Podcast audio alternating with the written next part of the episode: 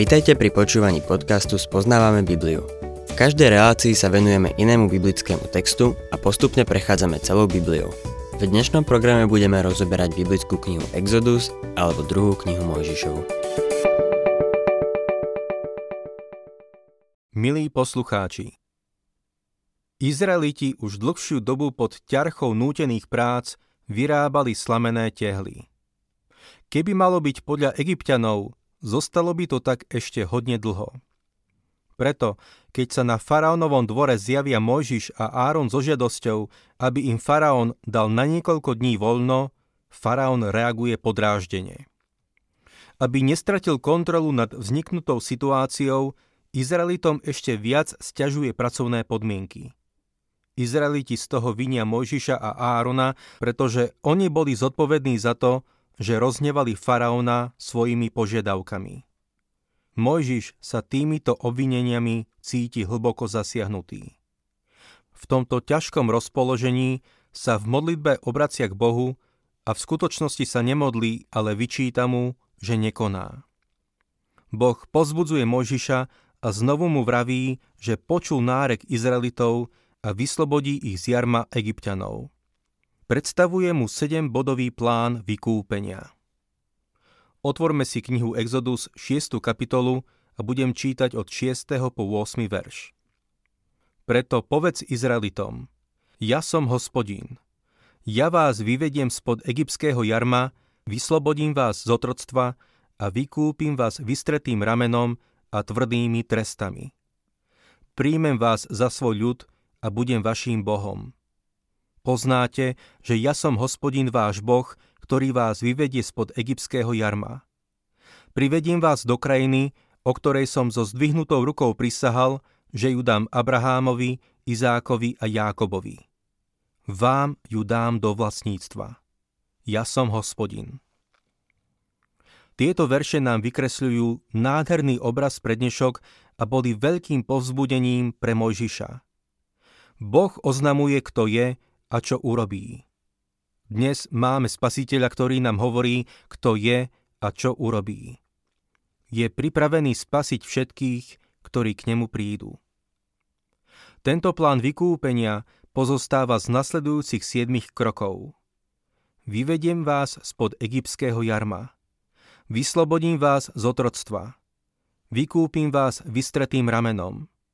Príjmem vás za svoj ľud budem vaším Bohom, privediem vás do krajiny a dám vám ju do vlastníctva. Vyvediem vás spod jarma. V tomto výroku vidíme naplnenie a paralelu s našim vykúpením v Kristovi. Nesieme bremeno hriechu. Veci sveta predstavujú tlak na srdce. Písmo nám hovorí, že nemáme milovať veci tohto sveta – Boh nás môže vyslobodiť od bremena hriechu skrze vieru v Ježiša Krista. Vyslobodím vás z otroctva. Boh ťa vyslobodí z otroctva hriechu. Dostal som pozorúhodný list od istého muža, ktorý potvrdzuje skutočnosť, že Boh môže vyslobodiť človeka z otroctva hriechu. Tento muž bol výnimočný, ale žil v hriechu. V dôsledku vzťahov s mnohými ženami mal najmenej 6 nemanželských detí. A práca, ktorou sa živil, nebola celkom čestná. Mal za sebou veľmi pestrú kariéru. Potom deň čo deň začal počúvať našu reláciu Spoznávame Bibliu a Božie slovo zasiahlo do jeho života. Hltal biblické pravdy a tma v jeho živote začala ustupovať. Do jeho srdca a života preniklo nové svetlo – Uvedomil si, že neveril v pána Ježiša Krista ako svojho spasiteľa. Boh tohto muža vykúpil. Izraeliti žili v egyptskej krajine ako otroci. Boh povedal, vyvedím vás odtiaľto, vyslobodím vás z otroctva. Vykúpim vás vystretým ramenom. Toto je mocné, obnažené rameno, o ktorom hovorí prorok Izaiáš. V 53. kapitole v prvom verši čítame Kto uveril tomu, čo sme hovorili z počutia? Komu sa zjavilo rameno hospodina? Nuž neviem, komu sa zjavuje. Boh aj dnes pracuje na diele vykúpenia v srdciach a životoch ľudí. Každý z nás potrebuje spasiteľa, ktorý nás vykúpi, pretože sme v jeho očiach porušení hriechom. Tak nás miloval, že za nás zomrel, aby sme boli spasení. Ak to bol ochotný spraviť, musíme byť ochotní prísť k pánovi ako hriešnici. Ak vložíme svoju vieru do diela Ježiša Krista, budeme spasení. Boh pripravil veľký plán spasenia, ale človek musí k nemu prísť. Vykúpiť ťa vystretým ramenom. Príjmem vás za svoj ľud. Len na to pomyslite. Boh nás vytiahol z bahna hriechu a urobil z nás svojich synov vierou v Krista Ježiša. Vraví nám, budem vaším Bohom. Boh nás nespasí, aby potom od nás utiekol a opustil nás. Chce byť naším Bohom. Ak si skutočne spasený, potom nebudeš žiť, ako by Boh neexistoval. Ak si uveril Ježiša Krista ako svojho spasiteľa, zmení to tvoj život. Bude tvojim Bohom a budeš sa mu klaňať a budeš poznať, kto je. Boh ťa chce vykúpiť. Chce, aby si poznal Krista ako svojho spasiteľa a pána. Chce, aby si vedel, že si spasený. Chce byť tvojim Bohom a chce, aby sme my boli jeho ľudom. Budem vaším Bohom. Boh si vyvolil veriacich v Kristovi pred založením sveta, čo je pred počiatkom času, v minulej väčšnosti. Bol to Boží zámer vo všetkej múdrosti, prečo si nás vybral – Nezápasí s tým, aby nás miloval napriek našim zlyhaniam. Boh miluje svoj ľud, pretože láska je súčasťou jeho charakteru.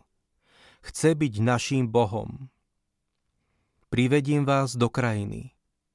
Tou krajinou je Kanán. Boh ju zasľúbil Abrahámovi, Izákovi a Jákobovi. Kanán nie je obrazom neba. Je obrazom kresťanského života, ktorý by mali kresťania viesť. Kanán predstavuje miesto, kde sme požehnaní všetkým duchovným požehnaním, ako veriaci máme žiť tak, ako je hodné povolania, aby sme poznali plnosť duchovného požehnania. To sa deje, keď sme naplnení duchom. Stoja pred nami ešte bitky a zápasy o víťazstvo. Veriaci niekedy žijú ako skrachovanci na púšti sveta a nikdy nevstúpia do bohatstva jeho milosti a milosrdenstva. Žiješ život vo svetle a láske živého spasiteľa? Dám vám krajinu do vlastníctva. V 5. kapitole Rimanom Pavol objasňuje, že sme ospravedlnení vierou a máme pokoj s Bohom skrze Pána Ježiša Krista. Máme k nemu prístup. Máme radosť uprostred trápenia. Dal nám Ducha Svetého, aby v nás prebýval a prežívame skutočnú Božiu lásku. Boli sme vyslobodení z nadchádzajúceho hnevu a spasení spred obdobia veľkého súženia. Čo je to za spasenie, ak ti nezmení život a nevykúpi ťa z hriechu? Tieto verše hovoria o vlastníctve a obraze nášho spasenia.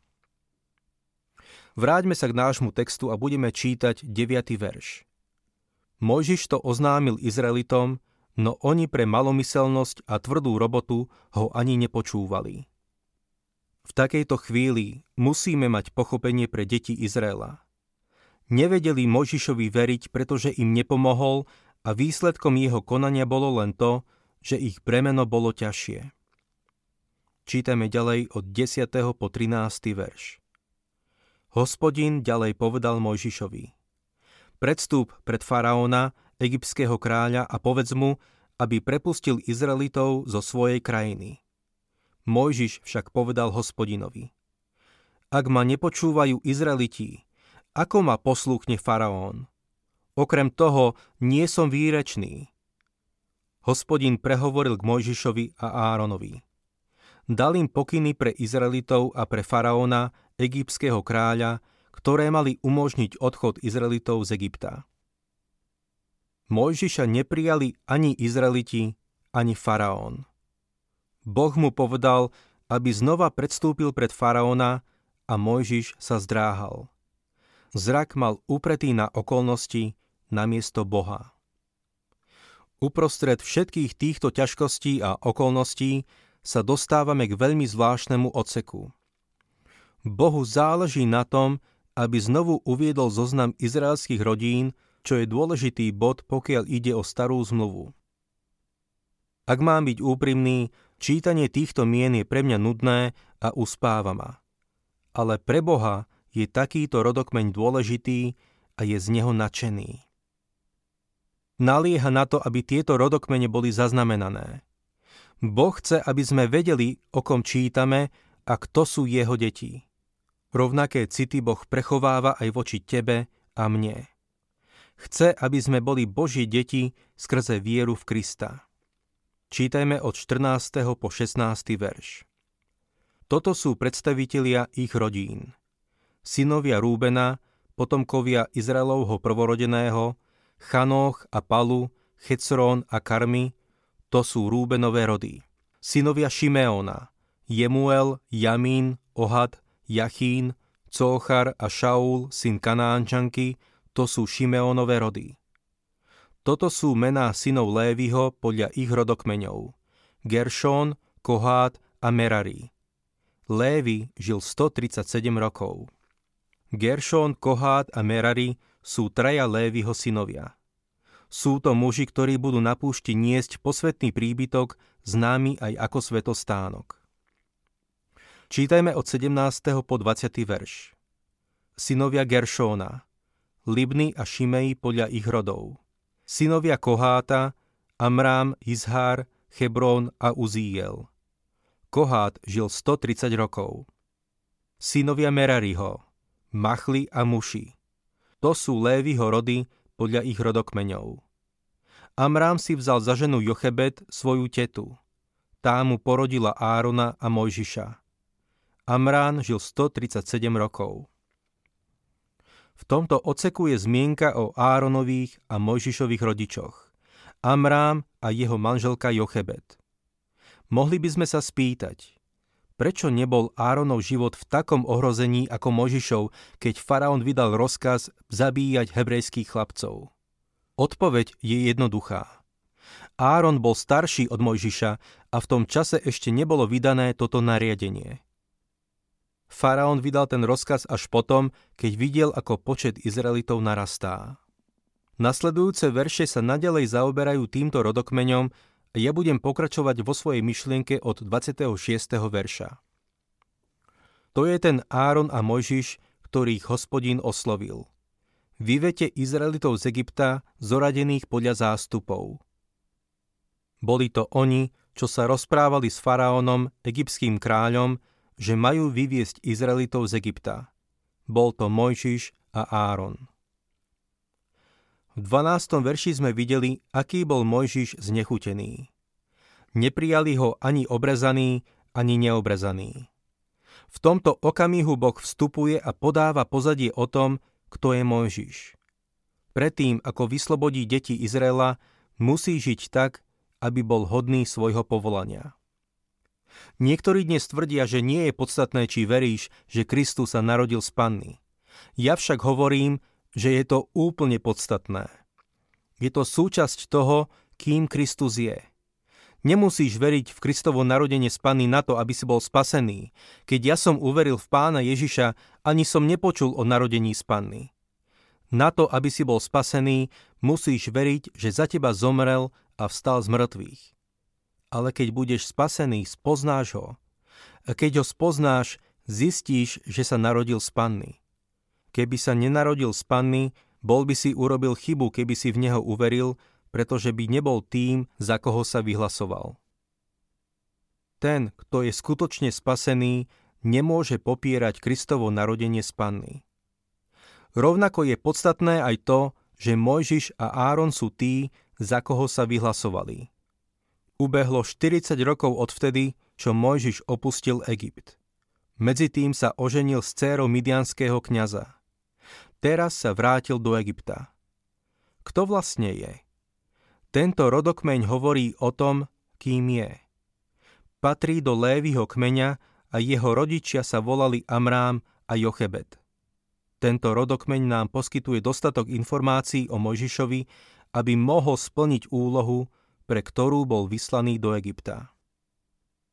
Pokračujme v našom texte od 28. verša po 30.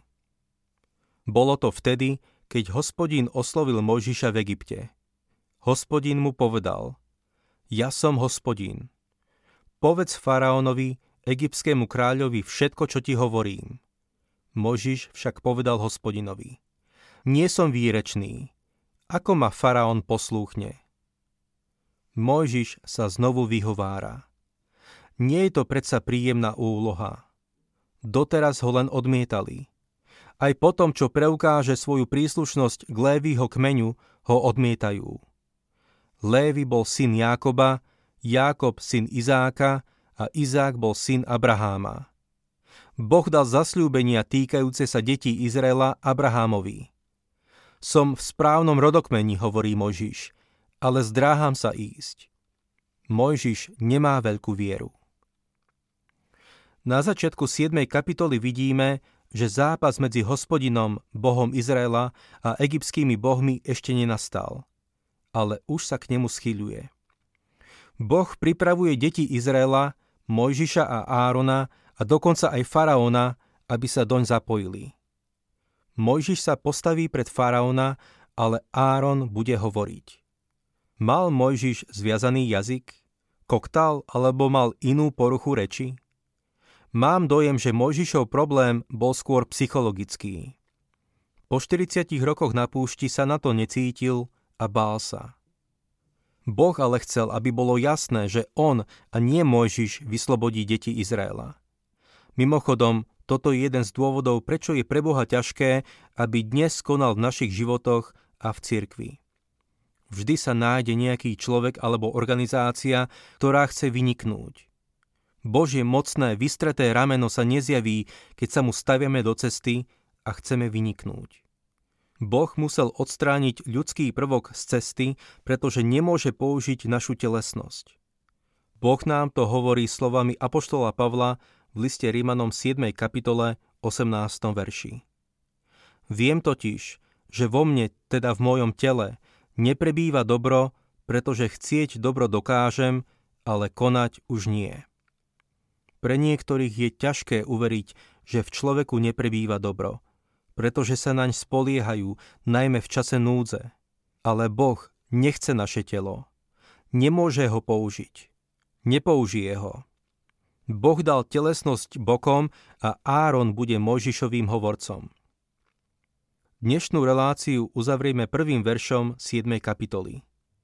Hospodin povedal Mojžišovi Ustanovujem ťa, aby si pred faraónom zastupoval Boha a tvoj brat Áron bude tvojím prorokom. Ak sa vám páči program Spoznávame Bibliu, budeme radi, ak ho odporúčite svojim známym a dáte like, alebo nás začnete sledovať na facebookovej stránke Spoznávame Bibliu. A ak vás niečo oslovilo alebo zaujalo, napíšte nám cez Facebook alebo na adresu spoznávame.bibliu zavinač gmail.com.